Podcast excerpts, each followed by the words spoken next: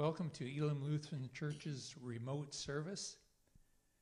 Our opening song this morning is Who You Say I Am.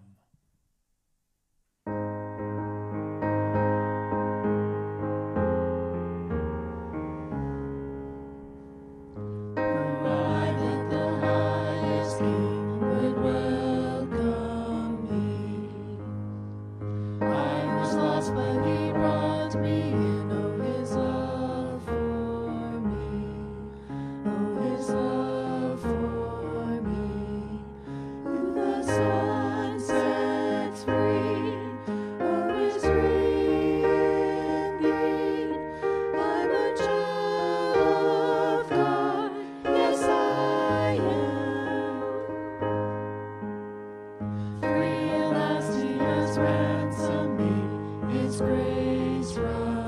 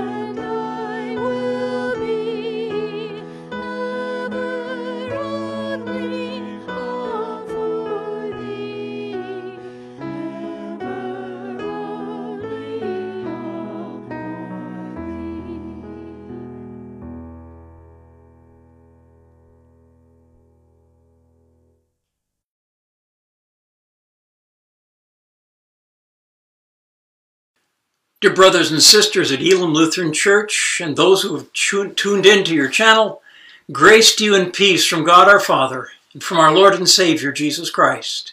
Amen. This is Herb Hoff, uh, sharing again once more with you from God's Word. Uh, this morning we're going to be looking at Acts chapter 17, the first 15 verses. It's during this uh, time in history where the accusation comes against those who are following Jesus that they have turned the world upside down and they've come here too. And uh, may we be, by God's grace, the ones that are seen as turning the world upside down, uh, away from falling in death to life. In your name, Lord Jesus, may this be true of us also. Amen. Well, this really is a, a, tale of two synagogues. We're going to be looking at two synagogues located in two different towns with two vastly different, in many ways, responses to the presentation that Jesus is the Messiah. Jesus is the Christ. And as we see what takes place, these two towns, Thessalonica and Berea, uh, located in Macedonia, they are about uh, 50 miles apart from one another. And I'm going to invite you to open in your Bible, Acts chapter 17. We'll be looking at the first 15 verses. Won't read all of that right now. We begin at verse 1. Now, when they had passed through Amphipolis and Apollonia, they came to Thessalonica, where there was a synagogue of the Jews. And Paul went in, as was his custom, and on three Sabbath days he reasoned with them from the Scriptures explaining and proving that it was necessary for the Christ to suffer and to rise from the dead, and saying, This Jesus whom I proclaim to you is the Christ. And some of them were persuaded, persuaded and joined Paul and Silas, as did a great many of the devout Greeks and not a few of the leading women. But the Jews were jealous, and, and taking some wicked men of the rabble, they formed a mob, set the city in an uproar, and attacked the house of Jason, uh, seeking to bring them out to the crowd. And when they could not find them, they dragged Jason and some of the brothers before the city authorities, shouting, These men who have turned the world upside down have come here also. And Jason has received them and they are acting against the decrees of Caesar, saying that there is another king, Jesus. And the people and the city authorities were disturbed, and they heard these things. And when they had taken money as security from Jason and the rest, they let them go. And now, Lord, guide us in your word. Glorify your name and strengthen your church to your glory. In Jesus' name, amen. Well, just a, a, quick note as we begin. Uh, begin. Timothy and Luke, uh, they are not with Paul and Silas. They've remained back at Philippi to sort of uh, strengthen and, and get ready for the, a church without the apostles being around. And Paul and Silas have pressed on their mission down in deeper on into Macedonia. And as they come, they uh, we go by some uh, flyover country, some uh, flyby or, or drive-by towns. There's Amphipolis and Apollonia. The first town, Amphipolis, it's about 32 miles away from Philippi. And, and the next one, Apollonia, uh, it's another 32 miles away. So it's, it's, it's a good journey, especially when you're doing everything by foot, to get to these two towns. And Paul and Silas didn't even stop there uh, maybe spent the night or something, but there was no extension of the, the ministry of the gospel that took place there. Probably because there was no synagogues there. And the synagogue was the right place to, to begin the presentation because already people had an understanding in the synagogue about scriptures, about God's holy word, and, and the promises of a Messiah somewhere in the future that they were waiting for. And so they passed those two towns and continued on to, to Thessalonica, which was uh, another almost 50 miles away from those towns. So we're, we're a good distance, more than 100 miles away from Philippi, and, and the message comes into the synagogue. And uh, the presentation in the synagogue, well, it's sort of like that old uh, Clint Eastwood movie, The Good, the Bad, and the Ugly. Uh, here's the way Luke talks about it in uh, verses 2 and 3. Paul reasoned with them from the scriptures, explaining and proving that it was necessary for the Christ to suffer and to rise from the dead, and saying, This Jesus whom I proclaim to you is the Christ.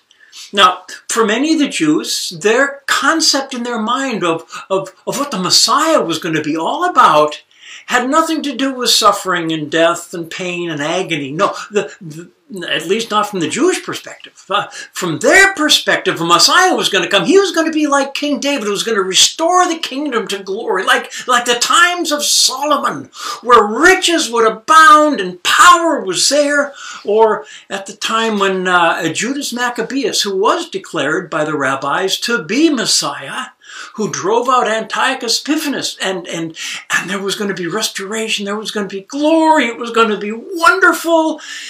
And what Paul comes preaching was the, necess- the necessity that the Messiah was going to suffer. And more than suffer, he was going to have to be raised from the dead. Now, if you're going to be raised from the dead, there's something that takes place between suffering and raised from the dead, and that's actual death. And that wasn't what the Jewish people were looking for in Messiah. And so Paul comes and he's explaining to them something that they've missed in the midst of their hoping and planning and praying for Messiah to come and, and, and restore the kingdom to Israel. What's it going to be like? And I would guess that Paul spent a substantial amount of time in places like Isaiah 53 or Psalm 22, where it's talking about the suffering and, and the and the traumas that Messiah was going to go through. And and and for some people, all of a sudden, the Spirit of God just honed into their heart. It made sense in their mind. It made sense in their heart. Here's what it says in verse 4. Some of them were persuaded and joined Paul and Silas, as did a great many of the devout Jews, uh, the devout Greeks, and not a few of the leading women. There was a, a good number of Jewish people who said, Yes, oh, all of a sudden that makes sense to me. But there was a whole pile of Jewish folk who'd probably been around that synagogue for quite a while. They, they had been doing their evangelical outreach and attracting some of the pagans that were coming in and, and were, were getting close and were listening to the Old Testament scriptures and were trying to piece things together. And then all of a sudden, here comes Paul and Silas, primarily Paul speaking because he seems to be the lightning rod. And all of a sudden, some of the leaders, some of the Jews who've been around synagogue for a long time, and and these others, these these these devout pagans who have been coming and drawing near, and and some of these leading women are attracted to what it is that Paul is saying about Messiah, Jesus, or in the Greek, the, the, the Christos, both of them meaning the anointed one, the one they were looking for, the one they were waiting for. And, and for those who heard and believed, it was wonderful. But for those who had been a part of the synagogue for some time and were not about to change their mind about what they were looking for in Messiah, they were not happy. In fact, it describes them as jealous. They, they began to become filled with a, a jealous anger and and they wanted to stomp out this from their perspective heresy. It was it's sort of like what paul had done when he was still saul of tarsus trying to destroy the church until he he met jesus face to face on that that road to damascus. I want to tell you human jealousy is not a pretty thing. It, it, it comes out of an insecurity. Now there is a jealousy that god has. He's jealous for for our good.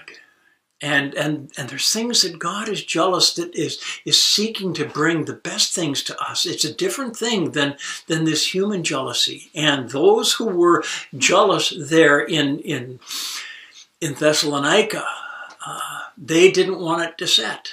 And, and so they got a whole pile of rabble rousers. Uh, uh, I don't think they had biker bars back then, but it was some kind of a thing where they were going to grab the real tough guys who are out just picking a fight.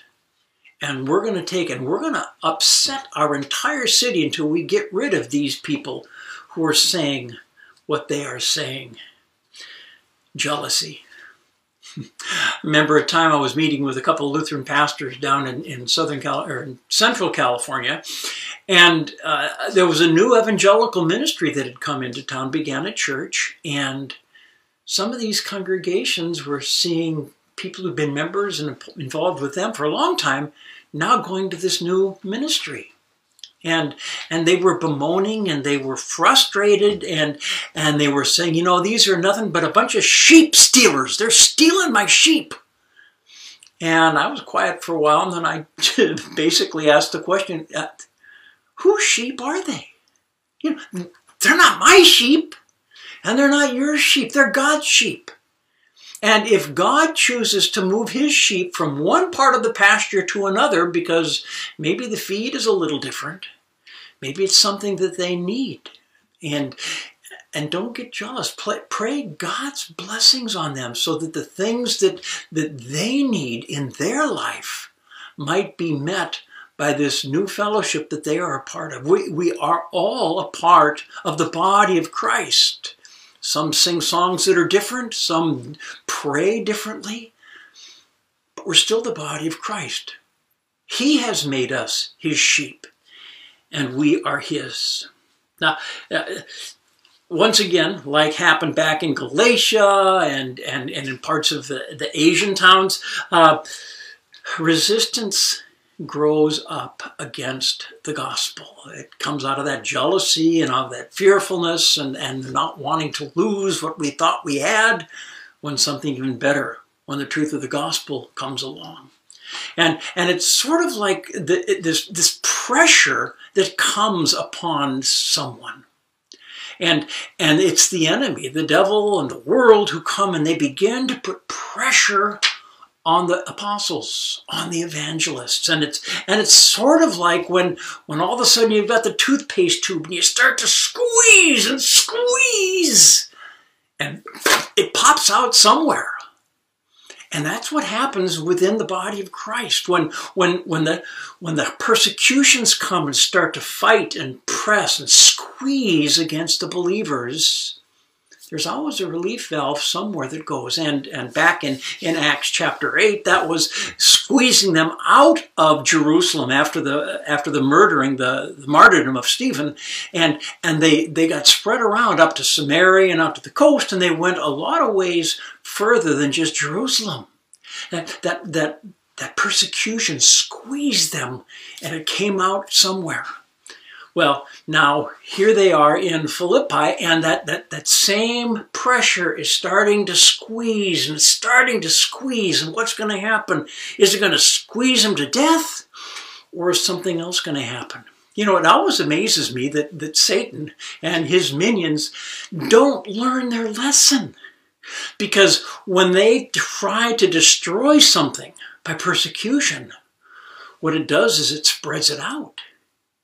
And, and that's what happens time and time and time again. And not only did it happen there in, in Asia and Galatia, but now here they are in Philippi, and, and this group of people are causing this pressure to come, and it squirts the gospel out.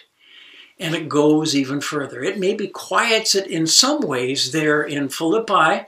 And here in today's uh, lesson, we, we see it's going to maybe change the way it's presented and how it's going to be impacting folk here in Thessalonica. But what happens? Paul and Silas, they hit the road. That toothpaste tube is squeezed and they are out. Uh, Timothy, Luke, they stay in Philippi, at least for a time. And, and the gospel goes and past those two other towns, and now all of a sudden here they are in Thessalonica, and the presentation goes, and what happens? There are these, these a number of Jewish leaders, uh, Jewish folk who, who come to faith and trust in Jesus as Messiah. And not only that, but also some of the, the close pagans and, and the well respected women God does his thing. The truth of Jesus, squirting that gospel out into society, um, it it's uncomfortable for society. Now we we know maybe in our time uh, that that wonderful organization Jews for Jesus. Well, there was back then Jews against Jesus, and and what happens is the accusation is they're turning the world upside down. Oh, that that would still be the accusation that comes against believers by the unbelieving, the unfaithful, and the enemies of the gospel. That we are turning the world upside down. I'll tell you, brothers and sisters, this world needs to be turned upside down. Do you sometimes feel like that pressure is on you? That, that you're getting squeezed, and I can imagine for almost all of us during this time of quarantine and social distancing and everything else that's going, there's a lot of pressures that are coming our way. How is God going to use that to squeeze the gospel out of you, to spurt into some new area that you had never imagined, that you had never expected? Well, there it was the good, the bad, and the ugly up in Thessalonica. Now, Paul and Silas, they head out further. And they're now another 50 miles away. They come to this town of Berea. And if there were the good and the bad and the ugly in Thessalonica, you might want to say that these are the noble searchers there in Berea. Uh, verses 10 to 15 says this the brothers, that is, in Thessalonica, immediately sent Paul and Silas away by night to Berea, and when they arrived, they went into the Jewish synagogue. Now, these Jews were more noble than those in Thessalonica. They received the word with eagerness, examining the scriptures daily to see if these things were so. Many of them therefore believed, with not a few Greek women of high standing as well as men. But when the Jews from Thessalonica learned that, uh, that it, the word of God was proclaimed by Paul at Berea also, they came there too, agitating and stirring up the crowds. And then the brothers immediately sent Paul off on his way to the sea by Silas. And, and, and, but Silas and Timothy remained there. Those who conducted Paul brought him as far as Athens, and afterwards received the command for Silas and Timothy to come to him as soon as they departed. Notice the description of these noble believers in Berea. They received the word eagerly and they examined the scriptures daily. And notice the result that happens after receiving God's word and examining it daily. Many of them, the Jews, therefore believed, and not a few of Greek women of high standing as well as men. Now, it certainly appears that Paul continues to be the proclaimer and the lightning rod. Um, here's what it says in verse 13. When the Jews from Thessalonica learned that the word of God was proclaimed by Paul at Berea also, they came there too, agitating and stirring up the crowds. once again, the pressure's on by the devil and the world. But this time, uh, it's the Berean brothers who send Paul on his way with the good news of Jesus. There's a certain way that the body of Christ seeks to protect those that are gifted, especially in sharing, like Paul was, and and and his God's protection through his people was around them. It was there in in Philippi, there was in Thessalonica, and here it is now once again in Berea. You know, it sort of reminds me of those last 10 chapters in the book of Genesis, where Joseph, the patriarch, finds himself in a pile of trouble all the time. He's rejected by his brothers. He's, he's sold into slavery down into Egypt. He's in, unjustly imprisoned for years. And just like cream that rises to the crop, uh, to the top, that's what happens in his life. He continues to be seen with the gifts that he has and blessing those with those gifts. When he sees his brothers years later coming to beg for food, what does he say when he reveals himself? He, he speaks in such a way to comfort their troubled conscience. You meant it for evil, but God meant it for good. Indeed, his brothers meant it for evil, to get rid of that troublesome Joseph, that dreamer. But God meant it for good. For rescue, for restoration, for salvation, for, for a time of honoring and keeping in the midst of struggles. God didn't waste difficult times on Paul. He used them to refine the message, to, to, to draw even more people to come and believe. And as he was squeezed out of one area and, and squirted into another area, another part of the body of Christ began to grow. The gospel was embraced. People trusted Jesus for life and salvation. And, and in the midst of those times that could lead for him to, to fear and despair, maybe even questioning God's calling in their life, no, the reminder was just like for Joseph. These folks have meant it for evil, but you meant it for good, God, for our good and for your glory. He keeps his heart, his mind, his, his soul at peace because God is taking care of him. Uh, allow God, in the midst of these troublesome times, to use your life to turn someone's world upside down. Taking their head out of the sand, taking their heart out of fear, allow them to be turned around, changed off the road that leads to destruction, and placed by God's Spirit on that road that leads to life. Going through difficult times, all of us are in these days, in one way or another. Remember, God has not forgotten you. He knows where you are. He hasn't wasted these things on you. He's allowing these things to come your way and my way so that we might be refined, that we might become more and more what He wants us to be. Have no fear, little flock, Jesus says. For the Father has chosen to give you the kingdom. Shine with his kingdom. Have no fear, little flock. You are here because God wants to use you for his glory and for your good. And I pray, Lord Jesus, that that is what we would have in our mind, that we would understand your grace and favor for us in these days, knowing that your plan even though we re, uh, frequently don't understand it, your plan has nothing but our good designed and reaching and touching lives forever. I would pray, Lord Jesus, for those who are struggling um, with illness or with fear or uh, because of the shutdowns with finances, that you would help your church to be strong, that you would use it to, to be a blessing. As the pressures come, Lord, uh, on our lives, may we squeeze out and touch more lives to your glory, Lord Jesus. We pray your peace and your protection, wisdom for those that uh, have directions on how we can be together once again, hopefully by your grace soon, Lord.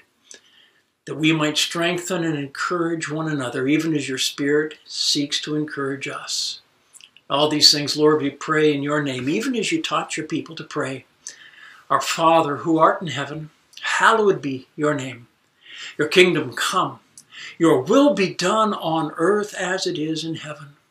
Give us this day our daily bread, and forgive us our trespasses, as we forgive those who trespass against us. And lead us not into temptation, but deliver us from evil. For thine is the kingdom, and the power, and the glory for ever and ever. Amen. I'd now invite you to open your hands, to open your hearts, and receive the blessing of God who loves you so very much. The Lord bless you and keep you. The Lord make his face to shine on you and be gracious unto you. The Lord look upon you with the greatest of all his favor and give you his peace. In the name of the Father and of the Son and of the Holy Spirit. Amen. God's peace be with you, brothers and sisters. Amen. This last song is Have No Fear, Little Flock, which Pastor Hoff just referred to in his sermon. And as I was learning it, I just thought how much it applied to what's going on today. That we don't need to have fear of this coronavirus. We have the Father who has chosen us. He wants us to have good cheer. He's going to keep you in His love. He will stoop down and heal us, whether He heals us here on earth or whether He heals us in heaven. He is going to take care of us, and we can have thankful hearts that we can raise to Him.